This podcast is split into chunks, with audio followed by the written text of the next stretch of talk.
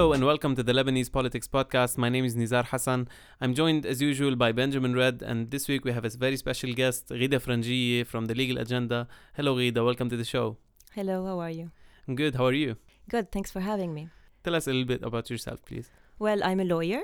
I'm also a researcher, and I'm the president of Legal Agenda. It's an NGO that works on judicial policies and legal policies in Lebanon and the Arab world. We have an office in Tunis as well, so we cover the whole uh, Arab region.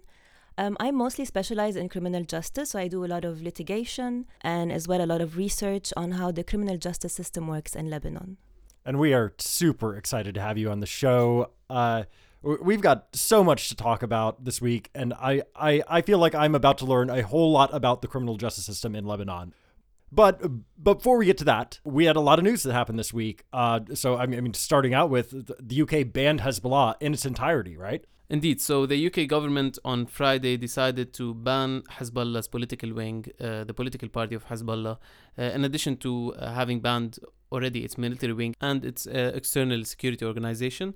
Uh, the initiative was by Home Secretary uh, Sajid Javid, and his justification for this new decision is that Hezbollah is continuing its attempts to destabilize the fragile situation in the Middle East not a very specific or um, uh, circumstances based action. It seems more of a political move. But anyway, calling for support to Hezbollah or being a member of Hezbollah is now a criminal offense in the UK. Uh, you can be punished with up to 10 years in jail. And obviously, uh, we had many reactions to this. Hezbollah condemned it on Friday as well, saying the move reveals how the British government is only a follower in the service of its American master. Basically, the UK government following the US instructions, because very recently the US has warned against Hezbollah's rising influence in the Lebanese government after the recent elections. And there are many questions concerning the timing of this decision, apart from uh, the American call. Why would the UK take make this decision today? And the Labour Party, the official opposition in the UK, did not stop this decision, but they said it's more about uh, the Home Secretary's ambitions rather than uh, any new evidence being provided because the House of Commons had already had this case in front of them and they didn't make a decision about it because there was not enough evidence uh, about Hezbollah's political organization. But the fact that Labour did not oppose it and the fact that uh, it came during a time where uh, the Labour Party has been rocked by the recent uh, anti Semitism row in the UK, especially with eight MPs from the Labour Party resigning this seems to me more of a of a trap by by the Tory government than and, and like a, a decision based on new circumstances or new um, developments. Yeah, so it, it's important to point out as well we, that there are a couple of contradictions here at play. So first off, this whole idea that there are like separate wings of Hezbollah, like there's the political wing and the security wing, uh, that's sort of a fiction that is that was dreamt up by the Europeans so that they could deal with uh, Hezbollah without having to fully embrace, you know, all all of what the party stands for, basically. And, and this is something that Hezbollah itself says, you know, like we we are one organization, we are not two, we're one organization. So there so there is that like the UK is correct like I guess on the on the technicalities and the US is correct on the technicalities of like yes, this is one organization. On the other side, though, once you once you flip to the other side of the coin, uh, like there's also contradictions there, and and that is basically that. Well, oh, okay, you can condemn this uh, group as a terrorist organization, but they're also a democratically elected organization, and so if you're going to consider them a terrorist organization, then well, are are you sort of like trampling on democracy or or not? So no matter which side you're on, there is sort of a contradiction. It appears that the UK has decided to go with the latter contradiction. I think uh, you, how you're describing it is a bit too technical. I mean, uh, the UK is just you know using a, a, certain political moment to to take this this uh, this move uh, in line with the US pol- foreign policy. In my opinion, that's basically most of it. And then you have the internal UK politics aspect. But I think what's important to note here is that it's going to have a major impact on British organizations' activities in Lebanon, specifically the fact that a lot of donor agencies and NGOs who have headquarters in the UK, and a lot of British nationals work here in the development sectors, and they work with municipalities whose heads are um, affiliated with Hezbollah, with organizations and charity organizations that might be affiliated with Hezbollah. So this this is going to be a lot of complications for uh, for British nationals here, and I've heard some rumors from friends in the sector that they have been holding kind of emergency meetings with, with people in the government and, in the sector to understand how they're going to be dealing with this new situation. Uh, in other news, we also had a, a big court case that was decided this week. For those of you who have been listening to the podcast, we've mentioned before that there's been this long standing legal war over who owns LBCI, one of the major TV stations here in Lebanon. Basically, LBC was established back during the Civil War uh, by the Lebanese forces. But when the leader of the LF, Geagea, was about, it, it, looked like he was about to go to prison, they signed it over to a man named Pierre Daher.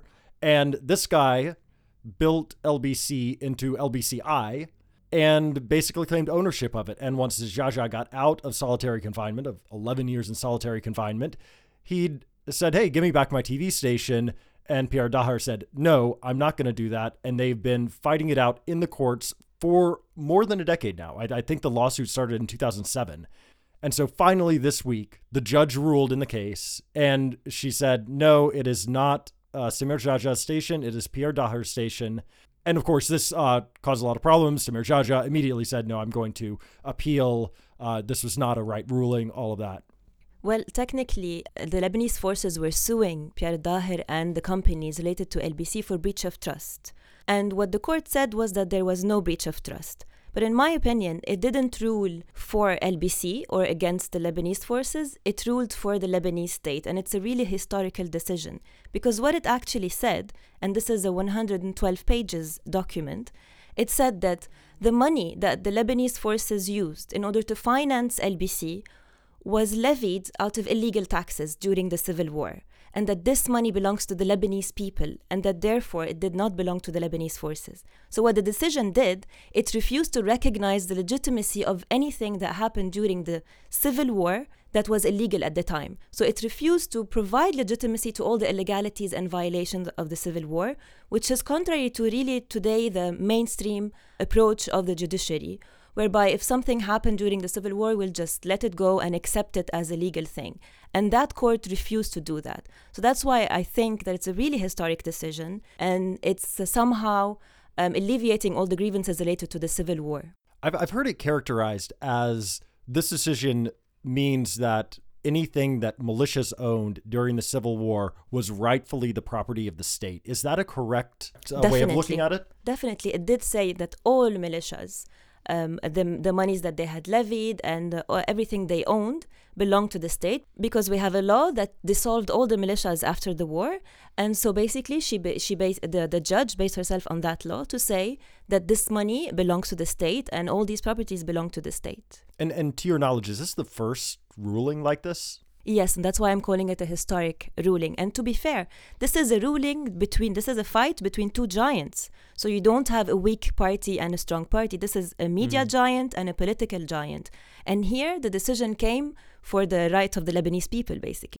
We, we will, though, be seeing this challenged in higher court. Definitely. And I hope that the Court of Appeal will follow through on what the judge did rather than just break this trend. Uh, the other really big story that happened this week was this anti-corruption push, which is actually I, th- I, think two big things happened this week w- within this new this new push that we're seeing now that we have a, a, a new cabinet and everything. One of the things that happened was this state hiring scandal just broke all over the place, and and so basically, let's back up and I'll uh, I'll explain what happened here. Back in 2017, MPs voted to give the public sector a raise finally, and this was like a watershed thing. It had taken like 20 years for them to get to this moment, but because it was going to cost so much money, there were concerns over the cost. So they added in this clause that said, oh, we're going to put in a hiring freeze as well. And that went into effect in August of 2017. But somehow, apparently, a lot of people got hired anyway. And apparently, a lot of this hiring happened in the run up to the 2018 election. Surprising. Yeah, right?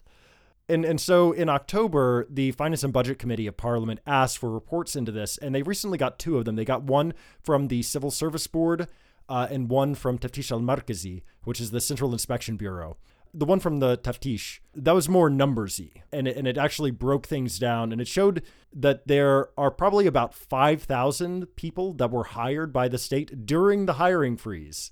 But it also showed something something different, and that is that maybe there are some 15,000 who were illegally hired just in general to begin with, because they were uh, hired under classifications either before or after the hiring freeze came into effect.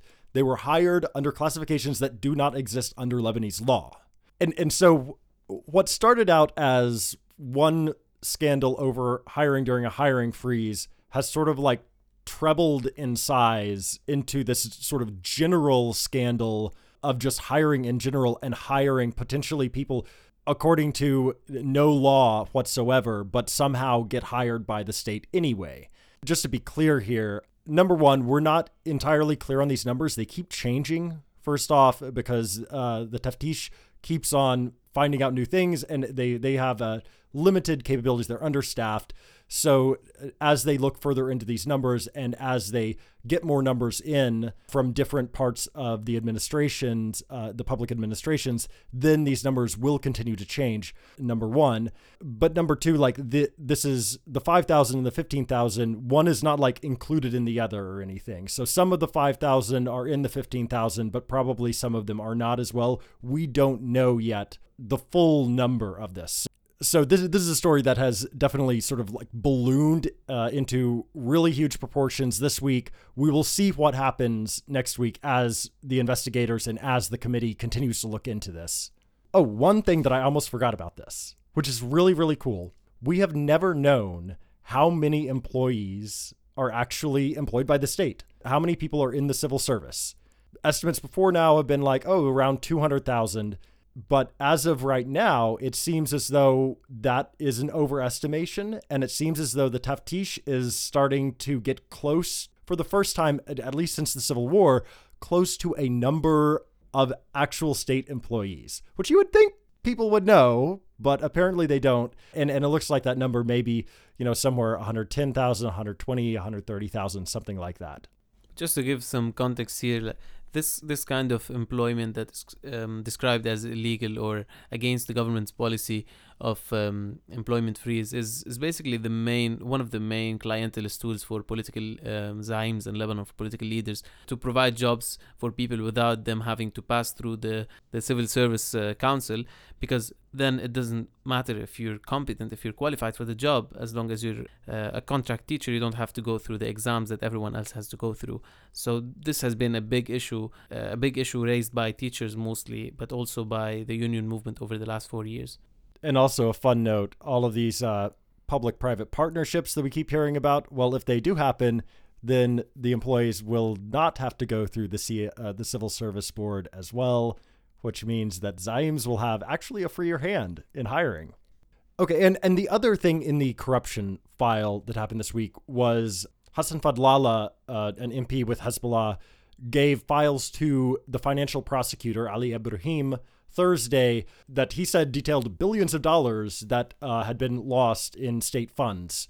Uh, he didn't point fingers at anybody. He didn't name names, but it was sort of, I guess, heavily implied that he was talking about uh, former Prime Minister Fuad Siniora and and the the billions, supposedly billions of dollars that of state funds that were lost during his tenure. Well, Siniora was not having it. He had a press conference the next day on Friday. It was a show of force. A bunch of Future Movement and March 14th figures were there. Bahia Hariri was there.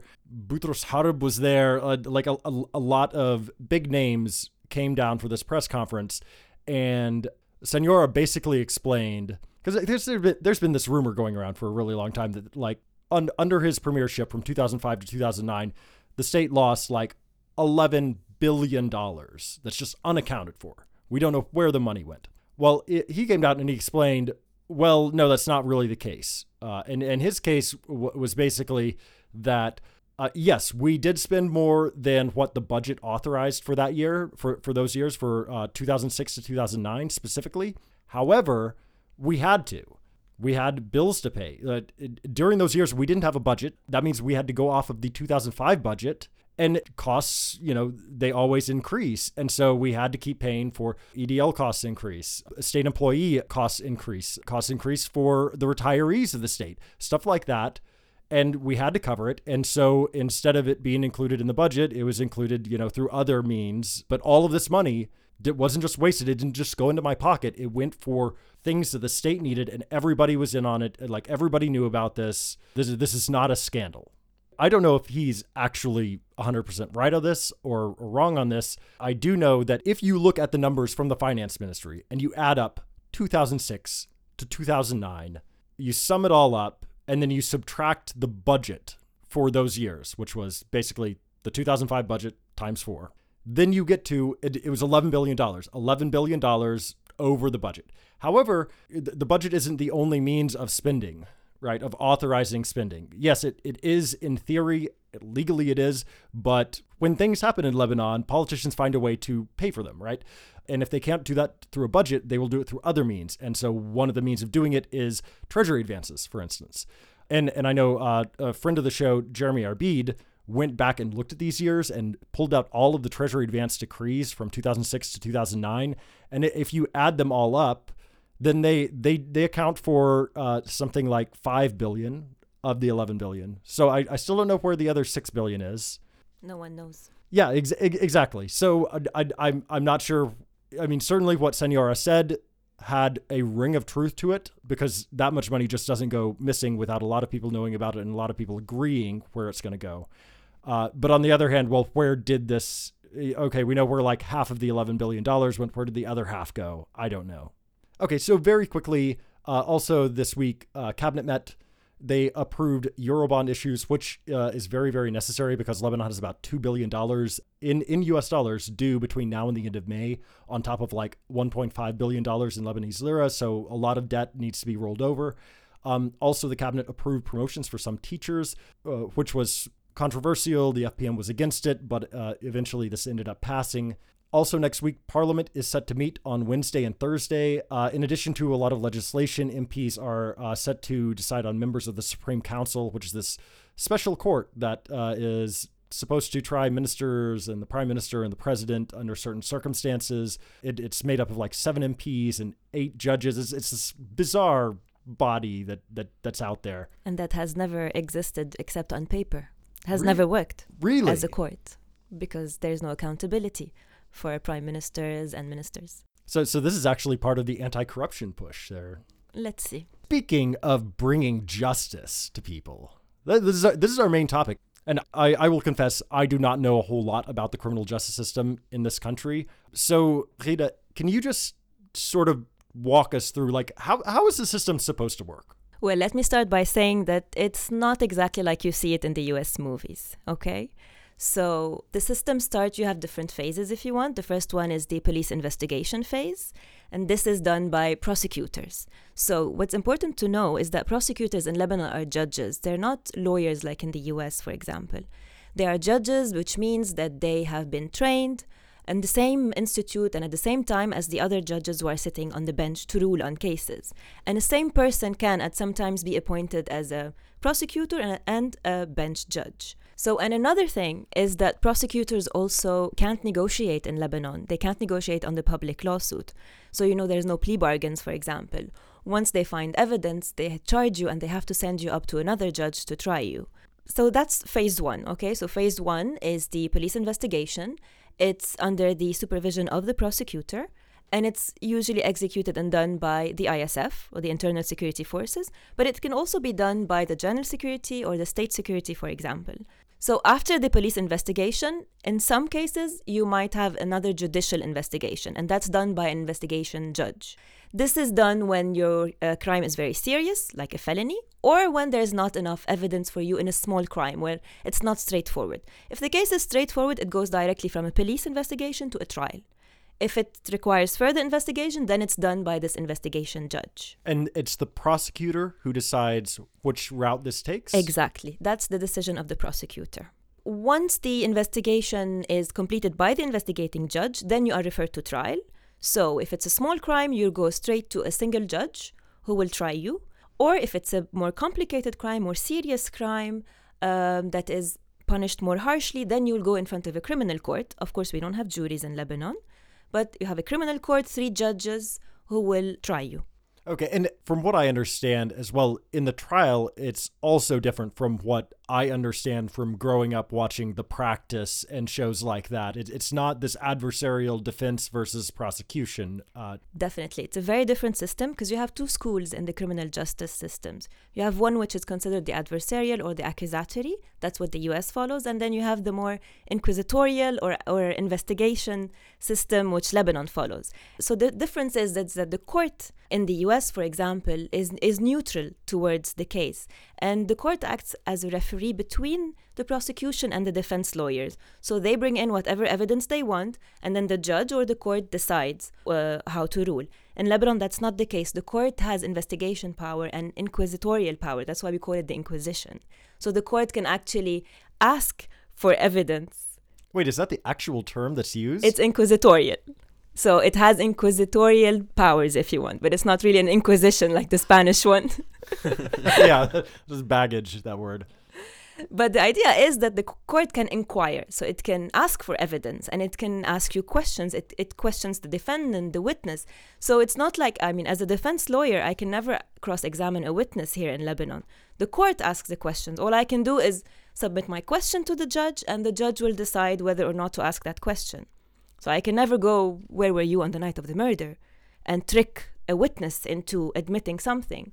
That's the court who decides that. But if you see something going wrong in the trial, are you allowed to object? Yes, you can object, of course. Uh, but uh, the decision is always with the judge to ask the question they want, to assess the evidence the way they want. And the prosecutor is still here as well. Okay, so if it's the small court of the small crimes, it's just one judge alone, there's no prosecutor. So it's just you and the judge, okay? But if it's the big crimes, the felony courts, the, in the criminal court, you have three judges, and then you have the prosecutor and you. But what's interesting here, as opposed to the US, is that the prosecutor is not sitting next to you as a defendant. The prosecutor sits next to the judges. And and what is the prosecutor's role in that in that situation? Uh, in principle, they are supposed to decide whether you should be uh, request from the court to uh, to find you guilty, and they can also submit additional evidence. But what is actually happening in practice is much less than that. Uh, most, uh, in most of the cases, they just uh, take some formal uh, positions without really uh, submitting evidence and without taking a very active role in the criminal uh, trials. And and so once the the verdict is handed down, though, there is there is an appeals process, of course. Yes, but it's different depending on which court you're in and depending on the type of crime. So, uh, if it's a small crime, as I said, a misdemeanor, then you can appeal uh, to the appeals court, and after that, you can even go to the Supreme Court, a second challenge. If you are tried by the criminal court for a felony, then you can only go to the Supreme Court directly, which is not considered an appeal but a cassation, which means that it's not automatic. Oh, and and that's why they call it the Court of Cassation. Yes. Right. Okay. Okay. So before we get into all of the issues that come up with this, I, I do want to note, like, sort of take a little detour and mention this other parallel court system that that you also have to deal with, uh, which is the military courts. Yes, so it's not a military court, it's a whole military justice system. It's a parallel system. Technically, this is supposed to be an exceptional system, meaning that the regular courts are the regular place where you should be tried, and this is the military courts are just the exceptional place where, in specific situations, you can be tried there. However, over the course of the time, the laws have changed and evolved, and the practice as well, to extend the jurisdiction of the military uh, justice way beyond what should be done. So you, now you find a lot of civilians finding themselves up in front of a military judge for any little problem that can happen with a security officer or a military officer, or for posting, uh, for example, Facebook posts related to the army or to uh, security personnel. So the jurisdiction of the military courts have been expanded really um, largely in recent years. And and this is due to uh, changes in the law itself or something else. Uh, recently, it has to do with the practice because this the military court is a m- much more useful political tool than the regular courts. If you want, the possibility of intervention by politicians and by the Ministry of Defense into the military court is more likely than in regular courts structurally i mean in terms of who the judges are. Most of the judges are military officers. You have very few civilian judges. But they Um, are trained to be judges. No, they have practically no legal training or very limited training. And who's the who's the um, the ultimate authority in this system? Is it like a military, uh, the head of the army or something like that, or is it normal judges having authority over specific cases? Well, it's, as I said, a full court system. So it has the military police, the military prosecutor, the military judge, and then the military court, and even the military cassation court. So it has everything if you want. And of course, it's the military prosecutor who decides who to prosecute and how. But the head of the army has the authority to sue anyone in front of the, uh, the military uh, courts. That is something that doesn't exist in the regular courts, for example. So they can, the, the, the head of the army can decide that this person should be sued, and they will be sued by the military prosecutor. So why was this court created in the first place? Well, essentially, it is supposed to be the court that defends the military and security establishment, if you want. So it's here to defend the interests of the army and the security agencies. The problem is that it has extended its jurisdiction so largely that it now covers civilian life. So, as civilians, it's our right to be judged by our own peers, and this is what we call the principle of the natural judge. And we haven't relinquished that right. We haven't joined any institution to relinquish that right. And that's the real problem. Hmm. And that's why we have a lot of concerns on the fairness of the trials that happen at the military court. They are designed for their own personnel, they're not designed for civilians. So sh- civilians shouldn't be tried against the military tribunal. Definitely not. And we've been litigating a lot on this. We've succeeded in some of the cases. But what happens is that in practice, they are sending a lot of civilians to the military courts. And unless you object and say, no, this is not my place to be tried, then nobody will do it. Okay, so putting that to the side, this whole other structure of courts and all of the problems that it brings with us, let's go back to just the civilian side of things. Because the way you laid it out sounds like this is, okay, a pretty good system. This should be able to work pretty well. Why doesn't it? Well, we have a lot of structural problems, of course. Um, the first problem, the big problem we have, is that our criminal laws are very old. So, our criminal code, which decides what is a crime and how we should be punished for it, that goes back to 1943. This is very old. I mean, society has changed so much, and criminal laws need to follow social change. That's literally independence. Exactly. And- 75 years ago. Exactly, and it's based on the old French uh, criminal code, so it's it's not up to date anymore. Um, there are a lot of crimes that shouldn't exist, uh, crimes like adultery, crimes like uh, what they consider sodomy, Article 534, which I believe you've discussed in the previous episode. But also, how we should punish certain crimes also needs to be reviewed, and that update of the criminal laws is not happening. give you an example stealing a scooter or a car is now considered a felony up to uh, punishable by up to 10 years of imprisonment. What? Because in 43, who had cars? That was a very Oh. rare commodity, that, and nobody had scooters. But today, everyone has cars and everyone has scooters. So the, the value of that object has changed. And I oh, can't punish the theft of it. Similarly, that's a very simple example. Stealing a motorcycle today is a felony. That is absolutely insane. Yes, and that's why we should review all these laws, of course. But we have other structural problem as well, and the main one being the independence of the judiciary, which is not well guaranteed. That's something at Legal Agenda that we've been working on a lot.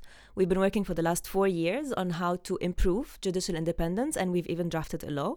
It's now in front of Parliament, and we're hoping that next year it should be up to the General Assembly and voted on.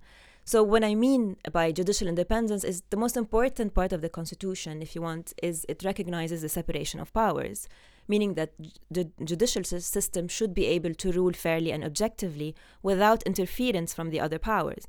This is not the case today because it's the government that appoints the judges, which means that it opens the door for corruption because when a judge receives a phone call from a politician, they will need to think about their career when they decide whether to respond to that politician or not. And that, of course, puts judges under a lot of pressure, and they have very little guarantees themselves against higher judges and against the politicians. They have no right to free speech. They are being denied the right to form a union and a syndicate. Two weeks ago was something historic happened. The first uh, judges club was established. They were being fought by the whole establishment so that they were denied the right to form that NGO. But Nohad al Machnouk, on the last day before he left the Ministry of Interior, signed the registration and uh, document and allowed them to gain uh, uh, full legal status. Okay, I have two questions. What is this club meant to do, and why didn't Nohad Machnouk do this? Okay, so the idea of a judges club uh, is something we've been working on uh, for a very long time. Uh, was for judges to be able to unite or to come together to propose solutions, to do studies, to have a, a, collective voice. Because right now they are just individual judges each in their own court mm. and subject to all the pressure of by politicians and by senior judges as well. When they come together they are stronger. Then they can talk in the name of the club rather than in their individual name they can uh, come together to do to propose uh, policy uh, reforms and th- what's important for them is also to work on their own independence but it all came up after the uh, last summer's uh, strike. We had a very long judicial strike. Um, so, when last summer the government uh, wanted to merge the judges' pension fund with the pension fund of all other civil service employees. And this is very important because judges are not considered civil service uh, employees because they are a constitutional authority and they need to be independent. So, they can't be treated like any public agent. And and the Machnouk question though. So we don't know why Machnouk signed it, but we know why he wasn't able to sign it before and why he only waited until the last day to, to sign it. And that's because, as I said, the whole establishment was against the Judges Club. So you had the Minister of Justice who had refused, you had also the head of the Judicial Council who had refused. Everyone uh, was saying that judges are not allowed to have an association, they don't have the right to uh, join together and do something collectively and uh, they were putting a lot of pressure on Machnouk not to, to sign the NGO documents. Okay, so we have an issue of old laws. We have an issue of like the judicial, like the politicization of of, of the judiciary and uh, the lack of independence. What else? We have very little resources for the criminal justice system. So if you look at the state budget, the Ministry of Justice has 0.38% of that budget, and that's a very low proportion compared to other countries. We also have a big shortage of judges. We estimate it to be around 35%. And if you think about how much money we're paying into the special tribunal for Lebanon on a yearly basis, where it's an average of $30 million, if I'm not mistaken, that's a lot of money, and we don't have one computer in the whole court system. We have absolutely no computer, no digitalization, and that means everything is on paperwork, everything is on a piece of paper, Everything takes much more time, and we don't have data, we don't have statistics. That's the state of our justice system. And if you think about why we did the special tribunal for Lebanon, it's because we didn't trust our judiciary to be able to try such an important case, such as the assassination of former Prime Minister Hariri. But we haven't done anything in the last 15 years to improve our judiciary, nothing to guarantee more independence so that they can judge such important cases, and nothing to give it the means to be an efficient system. And, and that lack of uh, digitization, it, it also has effects on transparency, right? Because it's harder to be transparent with physical documents than it is if, if everything is digitized, then that can be leaked very easily or that can be, you know, hosted on some website very easily, right? Definitely. I mean, the lack of digitalization in this age makes everything uh, more difficult and definitely less transparent. Most importantly, I think, is the lack of statistics as well. Now, there is a project with the EU now to introduce computers into some of the courts. We don't know to what extent this will be a sustainable project, but this is really a must to introduce computers and digitalization into the justice system. I'm really speechless. I mean, I, really, I mean, I'm so shocked. I knew that we're in a, in a shitty situation in our uh, public administration, but this is really bad. Like, I didn't imagine it to be that bad. I mean, they could just invest maybe, I don't know, $1 billion over the next 10 years and they would fix all of this. Definitely. And I think it's, uh, you need a justice system that functions correctly for the regular citizen. I mean, what is the uh, uh, social or legal value or economic value of investing so much money into the trial of three people who murdered a small number of people compared to all the cases that are being tried in all over Lebanon? Mm. Um, and, and into the murders of regular people, into theft cases, and into violence. I'm curious because all of the things that you've mentioned so far could be applied, I think, you know, outside of just criminal justice. They have to deal with like the larger justice system in general, right? But I assume that there are a number of things that are just specific to criminal justice where a lot of problems crop up, whether that is in like detention or whether that is uh, the way that the police work uh, with the prosecutors, things like that. Can, can you talk very quickly about the, the big highlights that, that, that you find important there? Well, I think the first one is the fact that we don't really have a criminal policy that's clear and that's transparent. We don't know what crimes are the priority crimes for our prosecution. We don't know uh, wh- how much resources do we have into investigating serious crimes or less serious crimes. We, we don't understand what are our criminal uh, priorities and policies in these countries. We have zero research that's being done and as I said, no statistics, and that's a really a huge problem. We also we have we are very bad in detention management. I think. So by law, the Ministry of Justice should be managing the prisons, but in practice, it's the ISF and the Ministry of Interior, and we haven't done that transfer yet in practice, even though it's there in the law. And this is creating a problem because the authority who is deciding to detain someone is not the authority who is physically detaining that person. So, a big problem that we have is actually the ISF not bringing detainees up to court and delaying their trial because the ISF doesn't have sufficient cars. Um, and because the, the judge has no authority over the prison, then prisoners are delayed in being brought before a judge. And that affects their whole possibility of getting a fair trial, of getting an early release, and of being able to see a judge and not being brought before a judge quickly uh, means that you don't have guarantee for your personal safety when you're in detention. And we have huge prison overcrowding. Um, we have several prisons, and all of them are overcrowded to the extent that we've started to use police stations as prisons. There was a time last year where we had an estimated of more than 2,000 people in police stations waiting to be tried rather than in prisons. This is wow. a big problem. Yeah, that's huge and and I understand also one of the issues is that if you are part of like a marginalized group, we, we were talking about this just last week when we talked about LGBTQ rights. If you're part of a marginalized group, or or if you're a woman, for instance, then your access to the judiciary and the judicial system and to justice itself is a lot more questionable. Definitely. Your experience with the justice system will be different depending on your socioeconomic profile and on who you are. But what's important to know is that more than 50% of our judges are women. So at the end of 2019, we will reach 51% of our judges being women. And this is very important. Nice. We don't have that in any Arab world. And we have a lot of really good women judges who are working. There is a lot of bias in the judiciary, definitely, because judges are people and they receive no training in the institute about marginalization or vulnerability they don't receive any training like that. So they are like any random person with all the biases that Lebanese people can have. However, we have a group of judges, of activist, progressive judges who are issuing beautiful decisions and who are interpreting the law in favor of marginalized group, in favor of our private rights. For example, all the judges who have ruled that homosexuality is not a crime. These are very important decisions. Uh, we've recently even had a decision saying that our phones cannot be searched unless there is a clear judicial warrant in case of necessity. Very important decision also for our rights.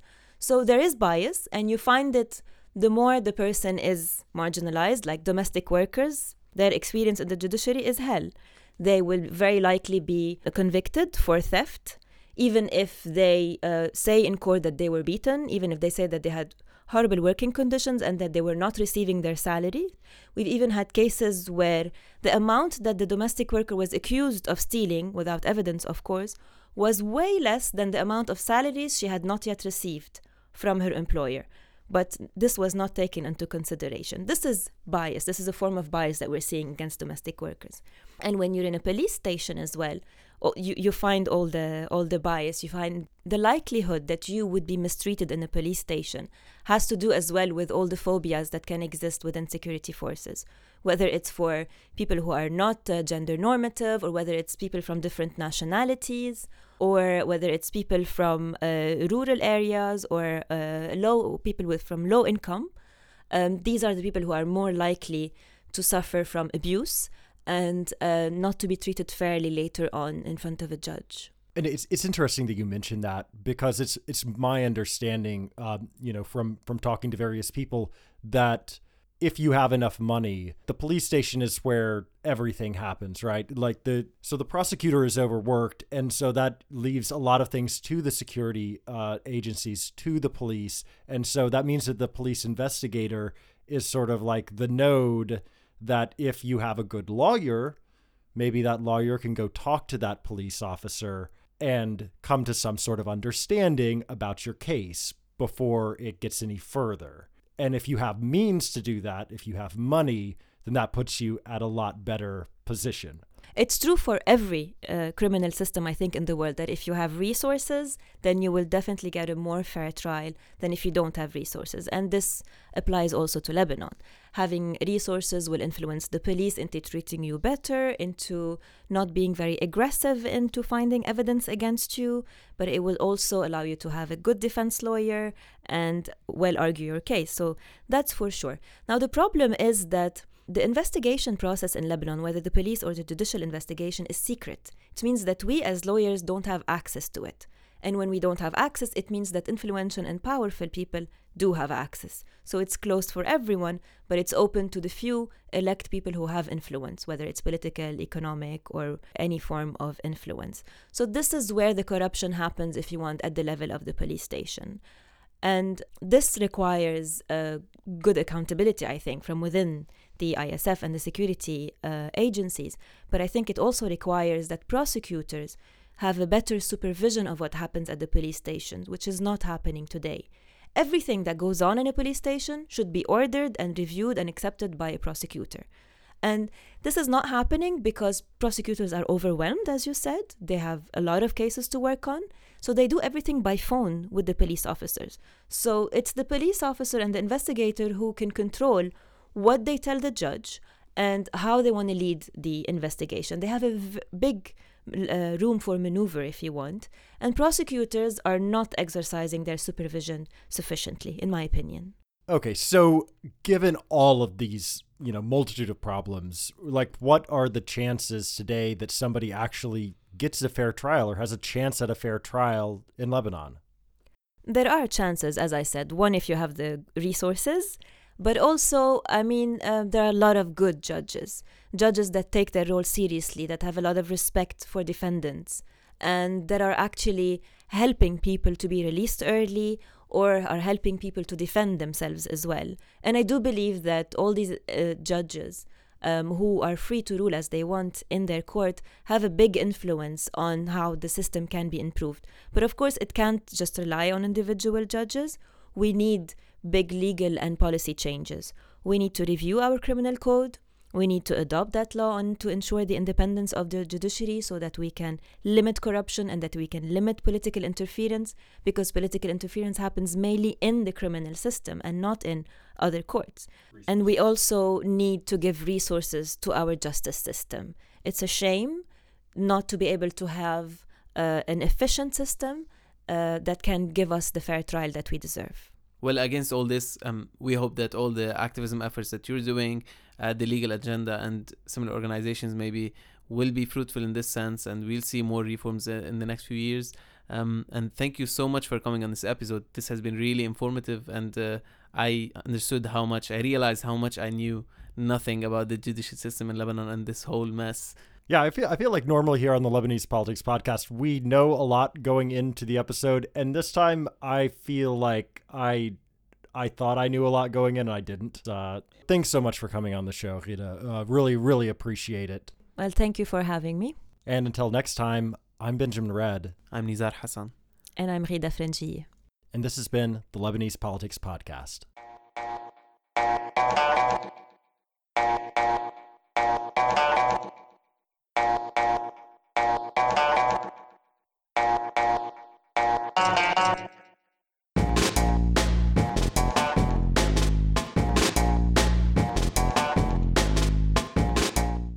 Lebanese Politics Podcast is brought to you by myself, Nizar Hassan, Benjamin Redd, produced behind the scenes by Susan Wilson, and the music is by Omar El Fil.